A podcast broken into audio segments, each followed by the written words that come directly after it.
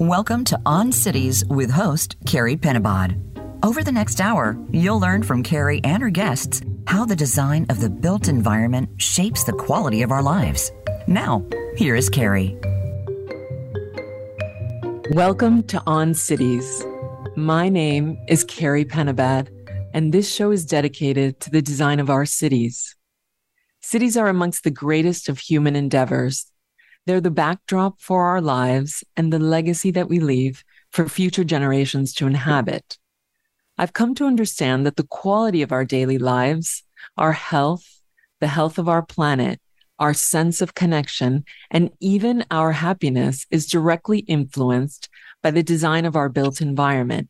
And yet we seldom discuss what makes great cities and how can we work together to design a better world. Today, I'm delighted to introduce my next guest, Matthew Soules.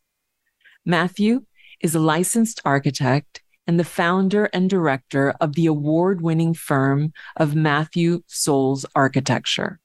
In parallel, he is a professor of architecture at the University of British Columbia and has been a visiting associate professor at Harvard University's Graduate School of Design, where he is also a graduate, and visiting faculty at SCI-Arc in Los Angeles, among other universities. Matthew's current research focuses on contemporary capitalism and architecture. His book, Icebergs, Zombies, and the Ultra Thin Architecture and Capitalism in the 21st Century, is a fascinating read, and it demonstrates how investment imperatives shape what and how we build on a global scale. Matthew is also a co founder of Architects Against Housing Alienation. And recently, the Canada Council selected this organization to represent Canada at the prestigious 2023 Venice Biennale of Architecture, where I believe, Matthew, you are speaking to us from today. So, welcome, Matthew. I'm so happy to be speaking with you. Thank you so much, Carie. I'm so excited to uh, be speaking with you. And yes, I'm I'm chatting with you on a laptop on a communal work table inside the Canada Pavilion in the Giardini of the Venice Biennale.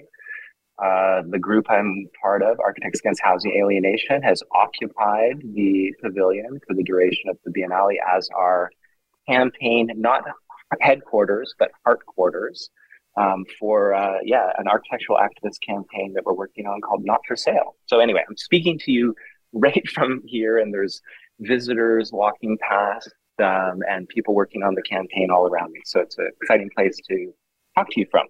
Yes, I'm. I'm excited to be hearing more about uh, the project that we're going to be talking about um, today. In fact, but before we get there, Matthew, where did you grow up? And how did this experience shape your thinking about architecture and cities? I love that question. Um, I grew up in Vancouver, um, Vancouver, Canada, and um, I mean, it's it's in so many ways it has affected, impacted, and formed my thinking about cities and architecture. One way is that uh, you know, Vancouver is a place uh, that has a very long and rich and wonderful indigenous cultural history. It's been inhabited by indigenous peoples for a very, very long time. So Vancouver, present day Vancouver is on the unceded territories of the Squamish, Musqueam, and Tsleil-Waututh peoples. So this um, has afforded me the opportunity to learn about indigenous cultures and the processes of land dispossession and colonization that continue to this day and think about how they impact um, contemporary challenges around something like housing. So it's a process that I'm I, am i am learning every day uh, about, and, and that's something that that really is um, important to me. Um, also, Vancouver is, I mean, in its settler history, um, it's a very young city. It was incorporated in 1886. And um, that means that it's a place that is um, kind of inventing itself. It, it's always um, consciously working on itself. It's not, you know, I'm speaking to you from Venice. Venice is a history, place with a very different history that is many things are set and fixed. It's very hard to change the built environment. So Vancouver is a very dynamic place. Um, and it's also a place um, of high density on North American standards, um, high density residential environments, much of which have been created in the post 1980s era. A lot of um, condominium towers uh, define downtown Vancouver. So, and in relation to that, it's a city that real estate plays a very prominent role in the consciousness of the city. It's a, it's a type of, it's not, a, it's not the only city where this happens, but it's a city where it's hard to escape conversations about land values, affordability. It's the front of everybody's minds. Dinner tables, conversations in coffee shops, can't open a newspaper article without it being there. So this kind of high density tower condo environment, very new, in combination with uh, this sort of real estate ethos town and really a kind of ongoing quote unquote crisis. Um, so ongoing that actually maybe it's not even a crisis. It's just how the system is um, kind of systemically inclined to work. Um, has, uh, you know, really informed uh, uh, in a really dramatic way the kind of in my impulse and desires to work on the book, um, to kind of question architectural and urban form in relation to um, questions of affordability, questions of finance logics, development logic. So yeah, very, very big. I probably, if I grew up in a, a, I very well may have not worked on this book or this topic if I was not in Vancouver. Yeah, I mean, I think your answer to that question provides a beautiful backdrop trying to understand, you know, how where we grow up, you know, shapes our, you know, the built environment shapes our context obviously, but really the way we look at the world and and oftentimes maybe the path in which we forge a career or a, a lifelong pursuit. So I would like to turn to your book, um, your recent book, most recent book, Icebergs, Zombies, and the Ultra Thin Architecture and Capitalism in the 21st Century um, it really succeeds in showing us how contemporary architecture is not only the result of capitalist principles, but you argue it can also be their enabler. And this idea really cements a profound bond between capitalism and architecture. But before we discuss some of the fascinating case studies that you describe in the book, could you define um, simply for our listeners what is finance capitalism? Yes. Okay. Well, I think one thing to it's important to say is that um, I mean capitalism is a human invention. It's a construct, and since its very inception, it always has a necessary financial component. And this is in relation to the provision of credit, right? So the role of an individual corporation or organization providing a loan to an individual organization or corporation and generating profit from that loan, that lending of money, is integral to the functioning of capitalism. So we might say, and, and so in a very kind of general sense, finance at its very most elemental um, kind of um, performance is around the lending of credit, the distribution of credit. So from that kind of very simple um, description, we can we can say that all capitalism is partly finance capitalism. It always involves a financial component. However, at the very same time, um, historians and theoreticians look at the history of capitalism and break it up into different periods or epochs, right? And so, therefore, you could say, well, oh, this period we associate the behaviors and patterns of the market with industrial capitalism, right? Large factories um, making cars, let's say Ford, um, you know, making cars on an assembly line, selling those cars at a markup, right? And then the profit is derived from that markup. Um, we call that industrial capitalism. Um, and there's agrarian capitalism, there's consumer capitalism. So an important thing is that when we think of capitalism, actually there's many different types of capitalism, and um, we can associate them with different historical time frames. Now, finance capitalism is um, described by many observers as uh, the period of history in which the financial performance and financial functions of capitalism take on a very prominent and dominant and eh, domineering way. And, you know, the scholars of finance capitalism tend to identify roughly 1980 you know, it's a blurry mark. Maybe is it 1975? Is it 83?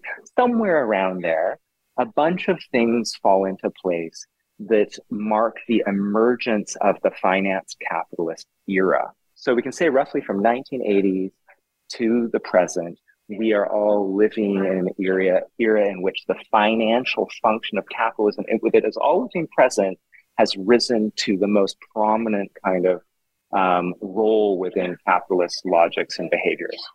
That can be demonstrated and measured in many, many different ways. Um, for instance, um, you know, stock exchanges have existed for a very long time. They didn't come into being in 1980.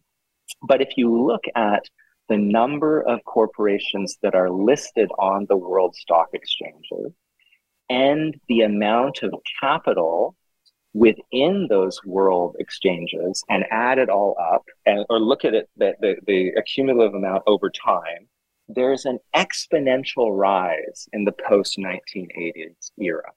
So that's one measurement of the importance of the stock market but the stock market the investing in financial instruments in this case stocks in the hope of making um, returns from the rise in value um, so investment in an instrument speculative desire that you buy it for one dollar and you know your Microsoft stock and get to sell it when it's worth two hundred dollars.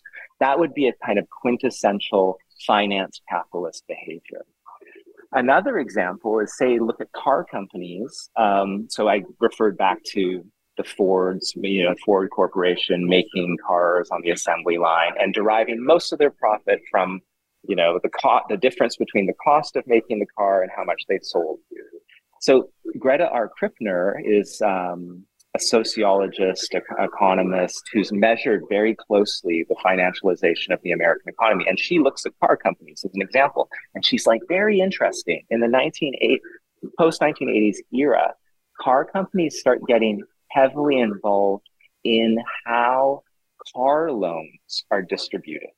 So not only do they make the car and profit off the markup still, they start to make lots of money on lending, providing the lending capital that car lots and individual buyers use to buy the cars. So that would be an instance of them being kind of more purely in an industrial capitalist mode and shifting, being like, wait a minute, we can start making money by investing in the financial instrument of the credit and receive the interest off of that. So that marks a kind of shift. And you can see that shift in many, many different layers of the economy. So it's not, of course, that industrial capitalism goes away or consumer capitalism goes away.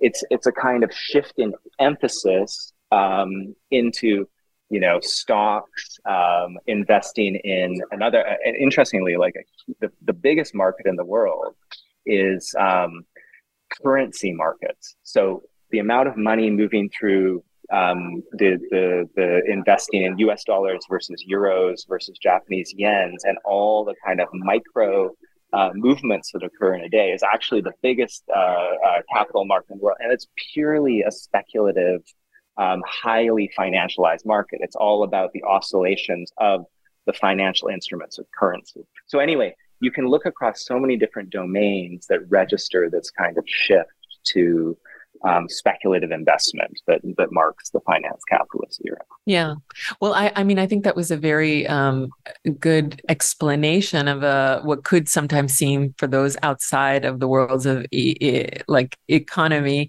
uh, a difficult concept to understand. And I guess for the purposes of our show, we're interested in how these forces shape the built environment. And in your mm-hmm. book, you describe finance or you define or I don't know if you coined the term actually, but finance capitalist architecture. So you're interested, as far as I can see, in the um, relationship again from between architecture and capitalism in this era of finance capitalism. And you describe finance capitalist architecture as having five characteristics. Mm-hmm. Matthew, what what are these characteristics? Right. Okay. Well, um, okay, yeah, really good question.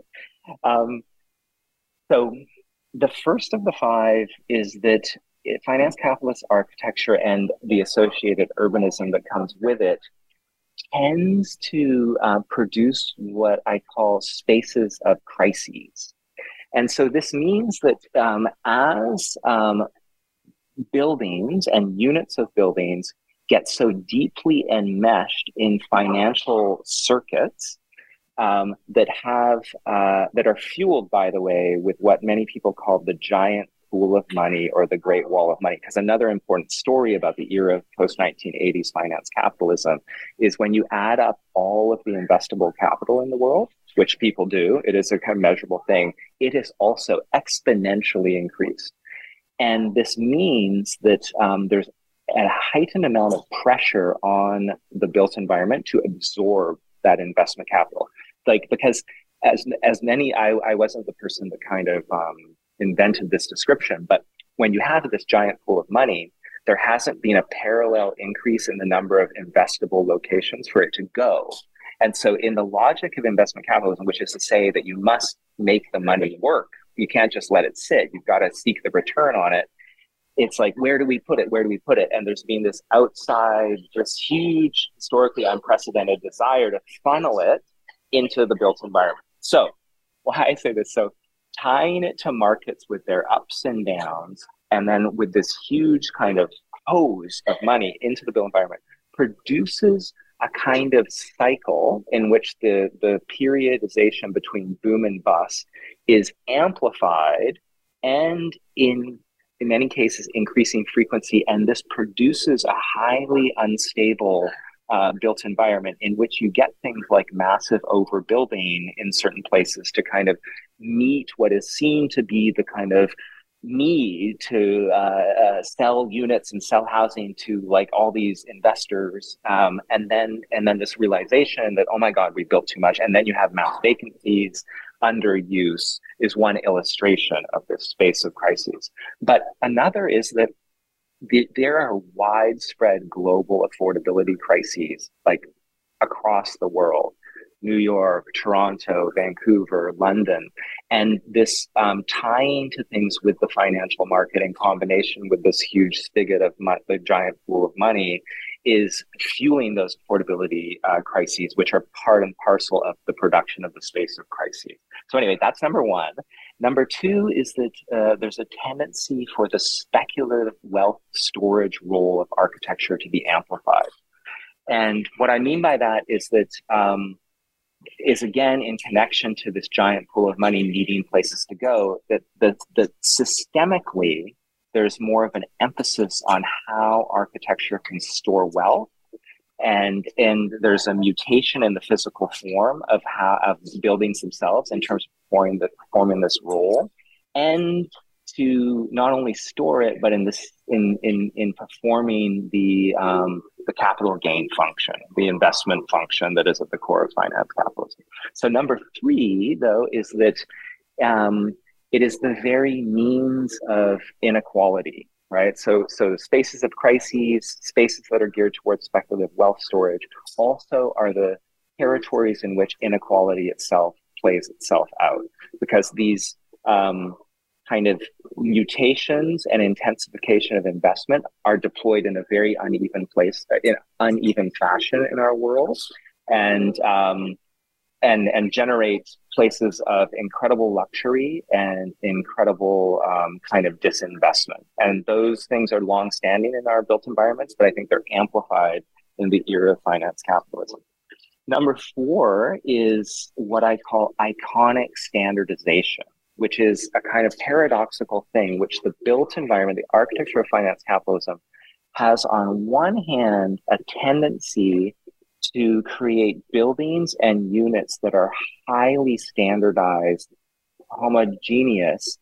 And I'm going to get into a little bit why that is the case. But yet, paradoxically, there's also an impulse towards iconic form. Now, sometimes you see this in space, what I call spatio-financial milieus, where you have, uh, as an example, fields of uh, mass amounts of very standardized reduced housing that is easily invested in and easily exchanged, sitting in close proximity to a highly iconic building, which is meant to attract investor desire through the iconicism. Like, oh my God, this is so exciting. Look at the form, look at all the international press it's getting. And this is like irrigating the adjacent homogeneity with investment desire. Sometimes, though, even more paradoxically, you see iconic standardization and, or sorry, iconicity and standardization occurring in the very same building. And you're like, how the heck is that possible?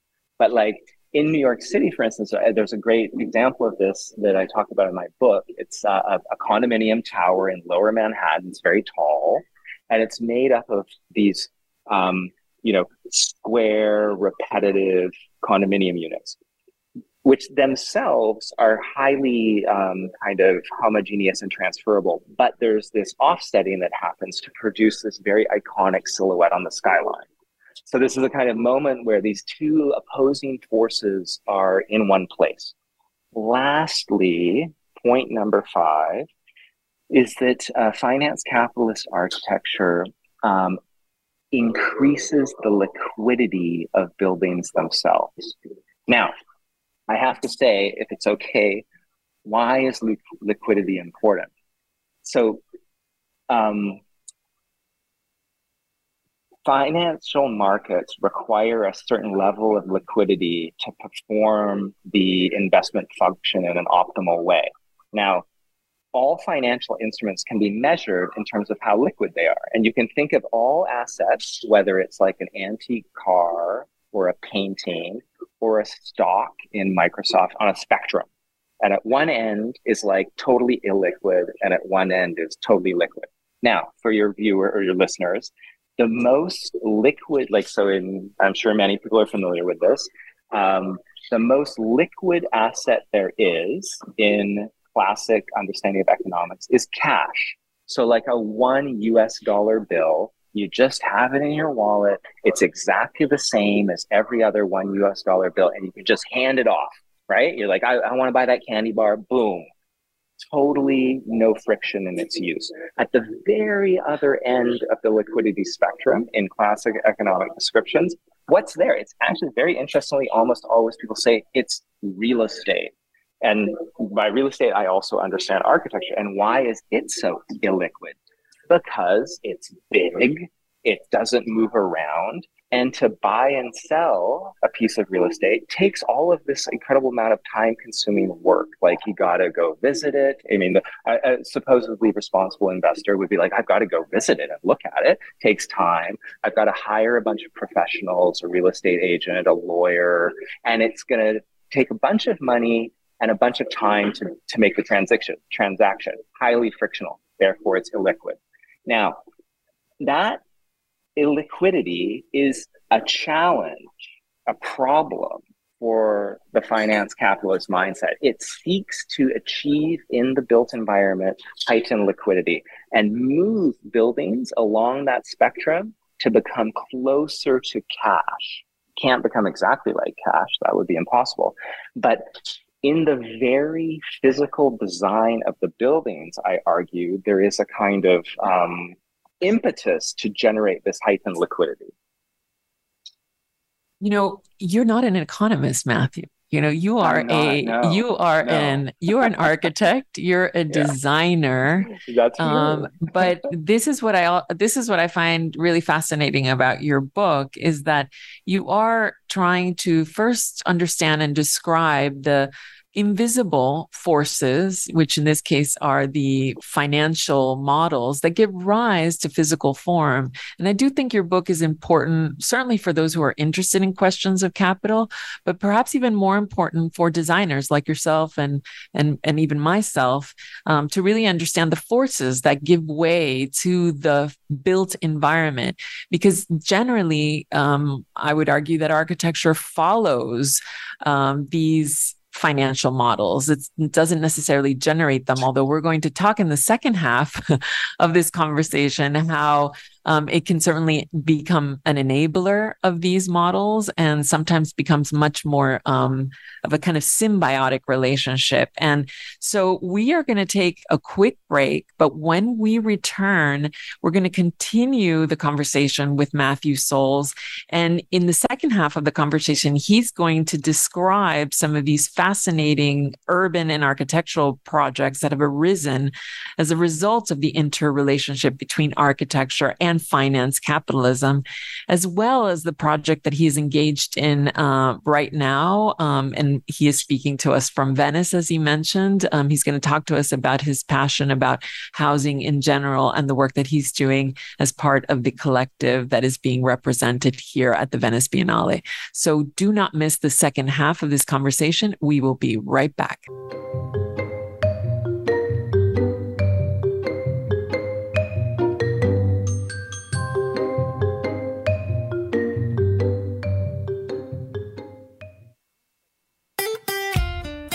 Follow Voice America at facebook.com forward slash voice America for juicy updates from your favorite radio shows and podcasts. Did you know that the quality of our daily lives is directly influenced by the design of our built environment? Our homes, our work, the way we move, and where we play are all shaped by the design of our cities. This thought provoking new show from architect, urban designer, and educator, Carie Penabad examines the complex forces that shape the making of our physical world. Lively conversations with leading experts in a variety of fields engage some of the greatest challenges facing our cities today, including climate change, affordable housing, embedded technologies, infrastructure design, architecture and the arts, urban policy, social mobility, and much, much more. Tune in every Friday at 11 a.m. Eastern Time, 8 a.m. Pacific Time, so that together we can design a better world. Voice America programs are now available on your favorite connected device, including Amazon, Alexa, and Google Home.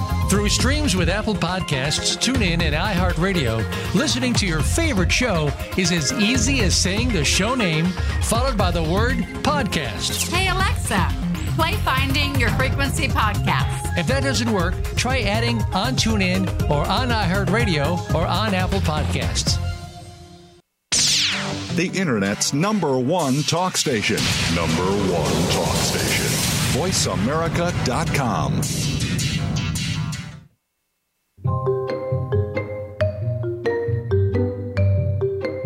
Welcome back to On Cities with Carie Penabad. We hope you're enjoying today's episode.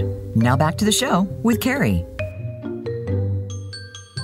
Welcome back. I'm continuing my conversation with architect and educator Matthew Soules and before the break, we were talking about his fascinating book, Iceberg Zombies and the Ultra Thin Architecture and Capitalism in the 21st Century. And I think in the first part of the conversation, Matthew, you laid out the foundations of an understanding of financial capitalism and how this has given way to what you describe as financial capitalist architecture.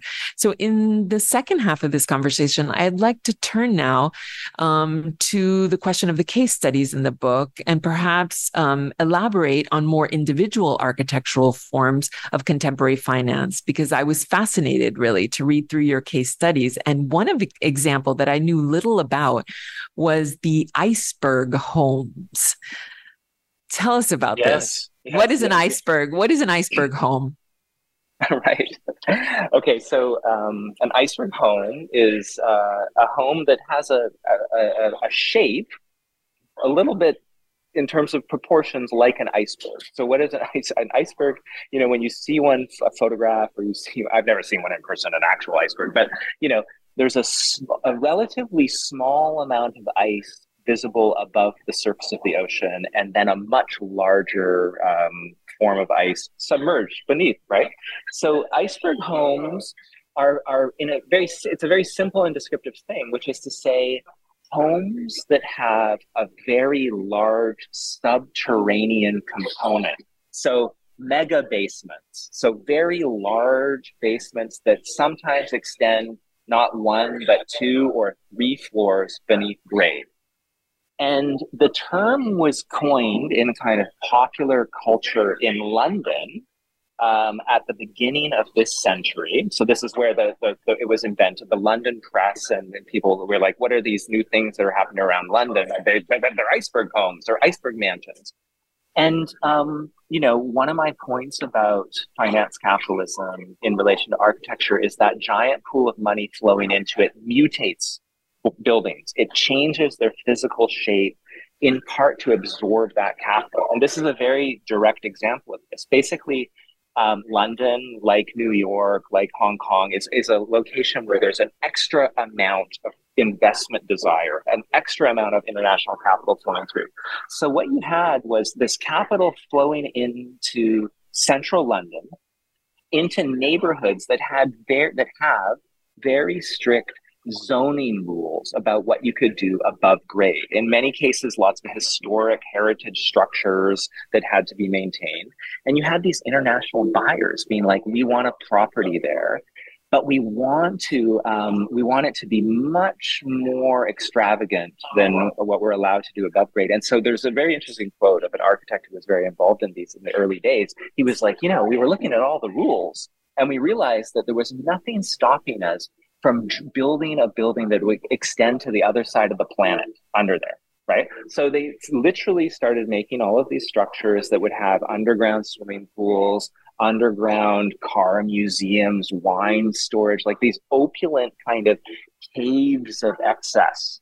And um, so this is, and, and you got to think this is a place that literally stores the money. It's very expensive to build these things underground. Um, it's exorbitant. So, and they store all of these kind of riches and wealth. So that's like one kind of example.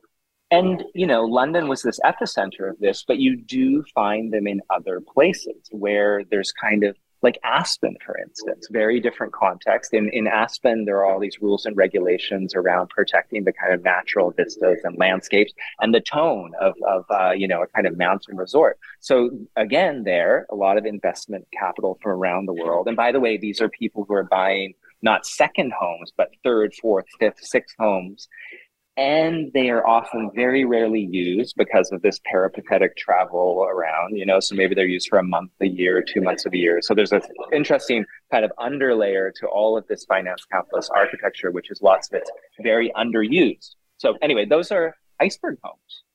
Well, you know, again, there's a fascinating cross uh, section in your book, and I would recommend those of uh, you that are listening that haven't purchased or read through the book to um, to engage it because it not only has um, great uh, verbal descri- I mean written descriptions, but also um, you accompany it with a number of great drawings. And you know, a drawing is worth a thousand words. So the cross section of the iceberg home in the book is a great one. Um, so unlike the iceberg home, though, you mention another example, which is the ultra thin pencil skyscrapers that are defining Manhattan's new skyline. And really, it can be said that these are the boldest physical representations of the idea of finance capitalist architecture. And perhaps no conversation about this particular building type can be complete without a discussion of 432 Park Avenue by Rafael Viñoly Architects. Um, Matthew, could you describe this project for our listeners? Yes. So, um, so it's a condominium tower, and I think it's important to note that it is a condominium tower because condominium itself is a relatively recent legal invention that plays a very important role in finance capitalist architecture.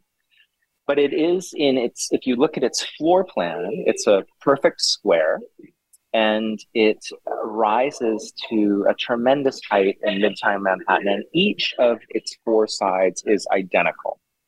And its facade, those four facades are notable for the continuous, there's no differentiation between what's at the ground of the building. So, you know, sometimes people say, how does the building meet the ground? And something unique happens there to kind of emphasize its groundness.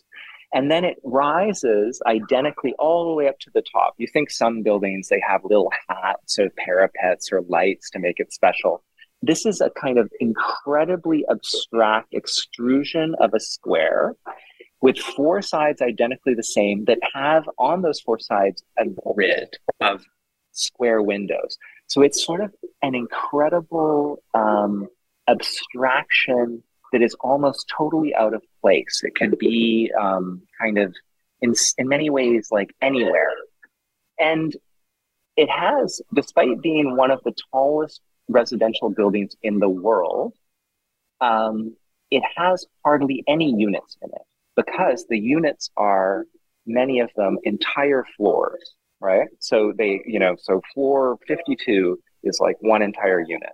Floor 53, another unit. Yeah, because and the so building is this... about 100 by 100, right, Matthew? So That's just to right. give just to That's... give our listeners a sense, it's about 100 feet by 100 feet, 30 meters by 30 meters roughly. Yeah, and so, yeah. you know, what you're saying is that each level is one res, essentially one residence not always, but many of the levels. So, so despite it being massive and on the skyline, it actually has hardly any housing units in it, which is an interesting also paradox.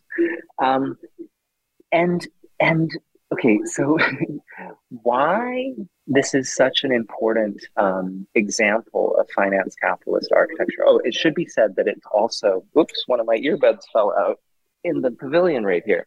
Let me put that back in. Um, is that it's a tremendously slender tower. So it and a number of towers in Midtown Manhattan are totally unprecedented in how thin they are. And that thinness connects to the fact that on many of the floors, there's only one unit, right? Like if you think of a, a more historically typical residential tower, you might have you know, five units on a floor, six units on a floor. Literally, the size of the floor is bigger. And literally, that translates into a building that's more boxy, it's less slender. So, why does this relate to finance capitalist architecture? Now, remember before the break, I talked about that liquidity spectrum.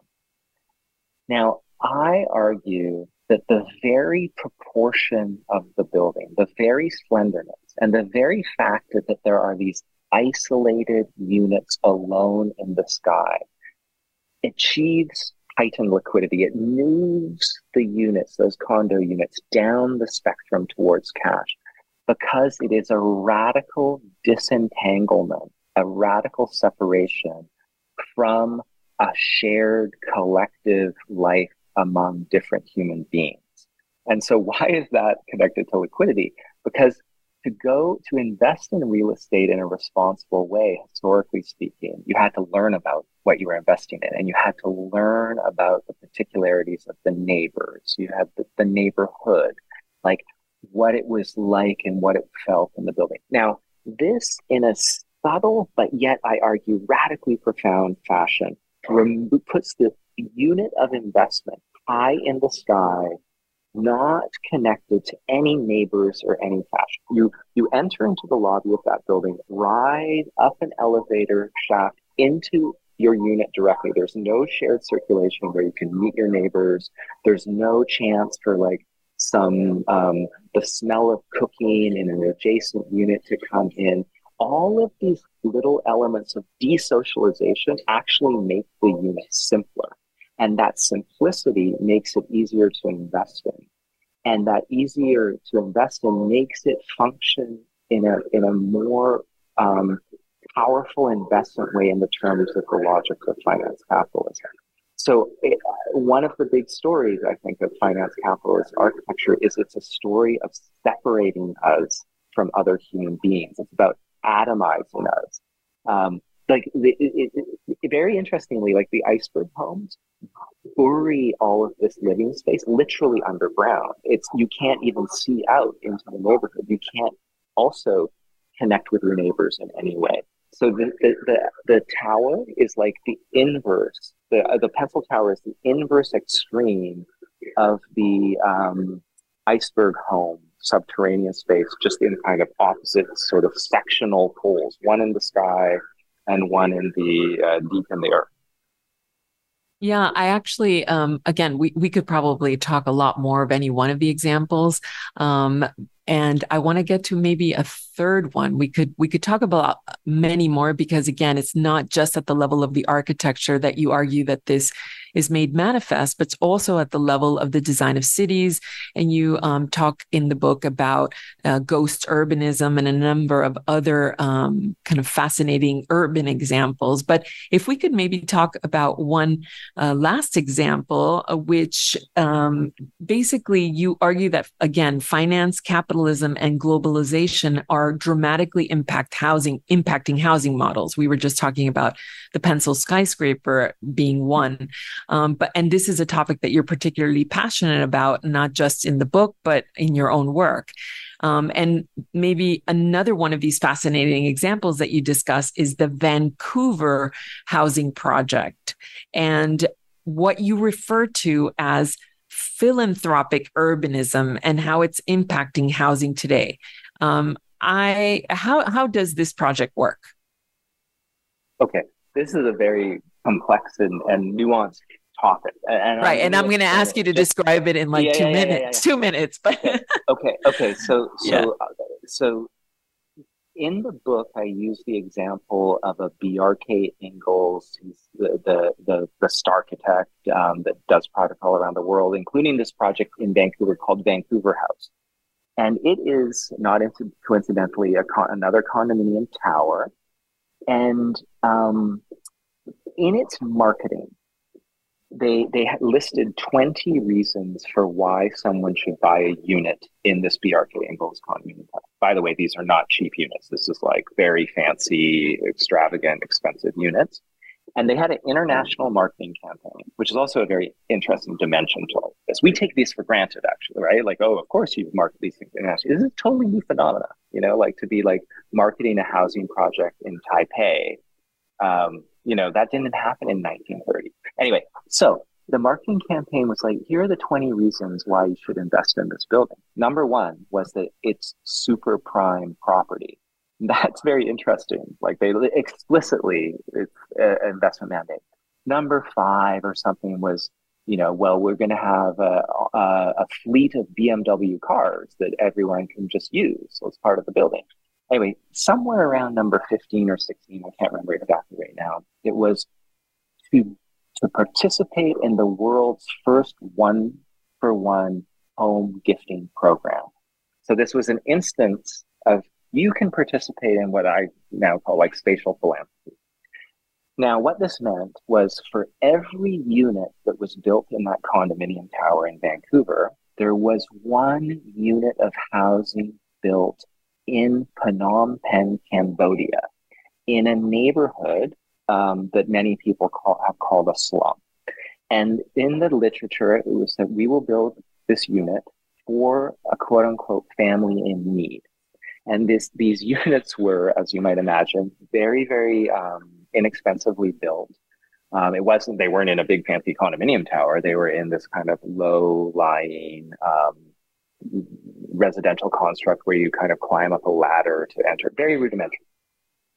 And, and, and so the marketing campaign was like, you can benefit from the um, ethical position that you will be able to occupy um, uh, by helping a family in need. And they even gave the opportunity for some buyers of the condominium in Vancouver to fly to Phnom Penh and give the keys to this to the to the family in need. So this is a very particular instance, very extreme of what I think is a larger phenomena. And that's the thing about all of these. So at Iceberg Home in London is a very specific thing a Pencil Tower in Midtown, Manhattan is very specific thing, but I argue that they are extreme manifestations of much broader phenomena that are often acting in subtler ways.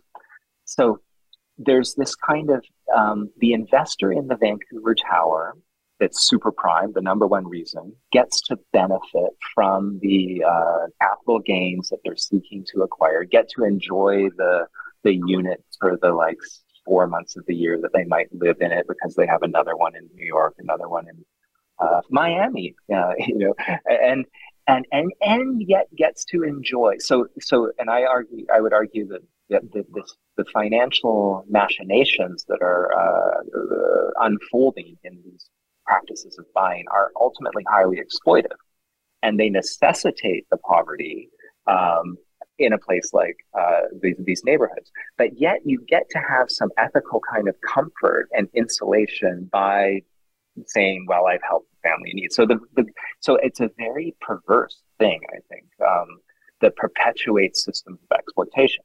But if you look at it more broadly, say in Vancouver, more systemically outside of this one building, the um, government um, planning systems are now like incredibly reliant on the the the what are called the community amenity contributions and the development construction levies that are basically fees that the city takes off of all of these luxury condominium developments and uses to build things like um, daycares, community centers, art galleries.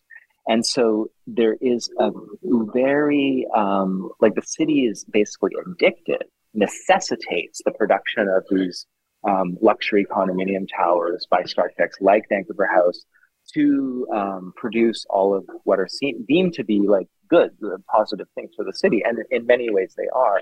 But I think it's um, it's a very complicated matrix that I think um, unfortunately perpetuates a system of incredible inequity. So we could say, yes, of course, it's good to get a new daycare. If, yes, of course, it's good to get a new uh, community center but I'm very suspicious of the system um, that is being created to produce them that is reliant on a, a very high, highly inequitable um, system that, that ultimately perpetuates this uh, housing crisis that, that in, a, in a city like Vancouver. Yeah, and I guess the Vancouver project is really uh, one of the most extraordinary um, kind of projects that illustrate that matrix, right? Because you have the luxury housing happening in Canada supporting uh, kind of low income housing in the other part of the world. And it's not mm-hmm. something that you would um, immediately know or recognize. And so it really speaks to our interconnectivity um, across the globe, really. Um, but in the end, and again, we could, since we're coming towards the end of the interview, there is a lot more that we can discuss relative to the book. But I, in the end, I felt that the book was not uh, uh, not necessarily about casting judgment on the current conditions, although you have, I think, strong opinions about it. And I think you are um, advancing uh, that work uh, in the work that you're doing now at the Venice Biennale. But, but rather, I thought that the book exposed was really more of an expose on the realities of the physical world and its link to invisible financial models that really generate them. And in some cases have perhaps increased in a post pandemic world, certainly in centers like London, like uh, New York, maybe. Well, New York is a is a very interesting example because there was an exodus and now there seems to be a return. Uh, but certainly in places like Miami and Vancouver, um, so it'll be interesting to see when that rise and fall of finan- the financial capitalist era will come and what might come next. Um, maybe the good topic for your next book, Matthew. But I do want to take at least a few minutes to turn to your work as a practicing architect uh, because you are principal of Matthew Architecture and a founder of the National Collective Architects Against Housing Alienation. Um, what is the mission of this organization? And can you tell us about the project that you're currently working on for the Venice Biennale, or that you've actually that you yeah. have um, that you have um, worked on for the current exhibit?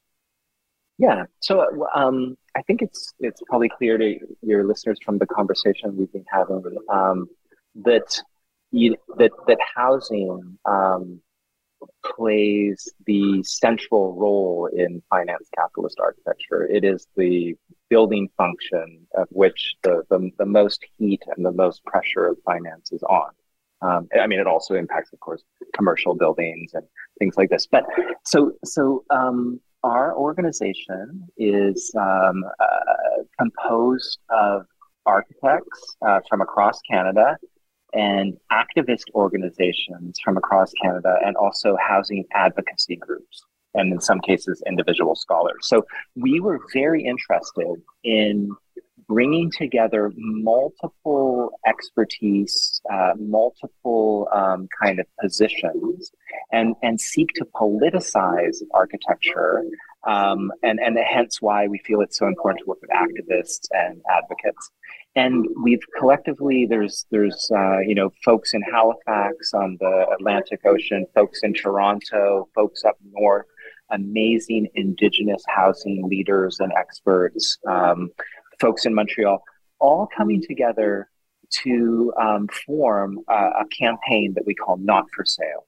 And the thing about Not, not for Sale is that ha- what we've been talking about today is how finance capitalism mutates housing to make it primarily to be sold, pri- primarily an exchangeable asset. So we're fighting against that. And we're um, trying to find ways in which to build lots of new housing because we need lots of new housing in a country like Canada that's rapidly growing. Um, over a million new um, immigrants arrived in Canada last year. But if we build it within the current highly financialized system, we will not overcome all of the incredible challenges we have around affordability, access to safe, unprecarious housing, to end homelessness, and we have to reinvent how the entire system works. So that's what our um, campaign, Not for Sale, is all about. And the uh, presence here in Venice is just a six month installation that is part of a much larger campaign that will unfold over a number of years in this. So I'm, really I'm going to re- I'm going to suggest that our listeners look up Architects Against Housing Alienation. And before we come to an end in a sentence or two, Matthew, what's your favorite city and why? Oh my gosh, it's so hard. It's so hard. I have so many favorite cities. But um, one city I like a lot right now, it's always changing, is, is Los Angeles, actually. Um, I find Los Angeles to be like an incredibly fascinating place where there's so many different cultural groups, uh, amazing African American vibrant culture, um, the the Latino Latina culture, and and the Korean culture, and on and on. And I think what's what's incredibly fascinating about it is that it's very unprecious in its urbanism, which affords an incredible amount of experimentation among all of these fascinating and rich cultures. Yeah, I that I don't think anybody's mentioned Los Angeles yet. So I'm so happy that you did. And I want to thank you, Matthew, for your work as a teacher, as a practitioner, and an author, and for reminding us of the invisible and yet powerful networks that directly influence our physical world and the qualities of our built environment. I, for one, learned a great deal in reading your book. And next week, I'm going to be talking about one of the most important contemporary public space projects that are being executed executed in the United States, which is the Underline, a 10 mile linear park in Miami. My guests will include Meg Daly, the founder of the Friends of the Underline, and Isabel Castilla, a principal of the Field Operations, the design firm for the project. You can find all episodes um, on Apple iTunes or Spotify, or you can follow us on On Cities Podcast on Instagram. Thank you, Matthew. Thank you for listening, and see you next Friday. Thanks for listening to On Cities with Carie Penabad. We hope today's episode has given you some insight into how the design of the built environment shapes the quality of our lives. Please join us again next week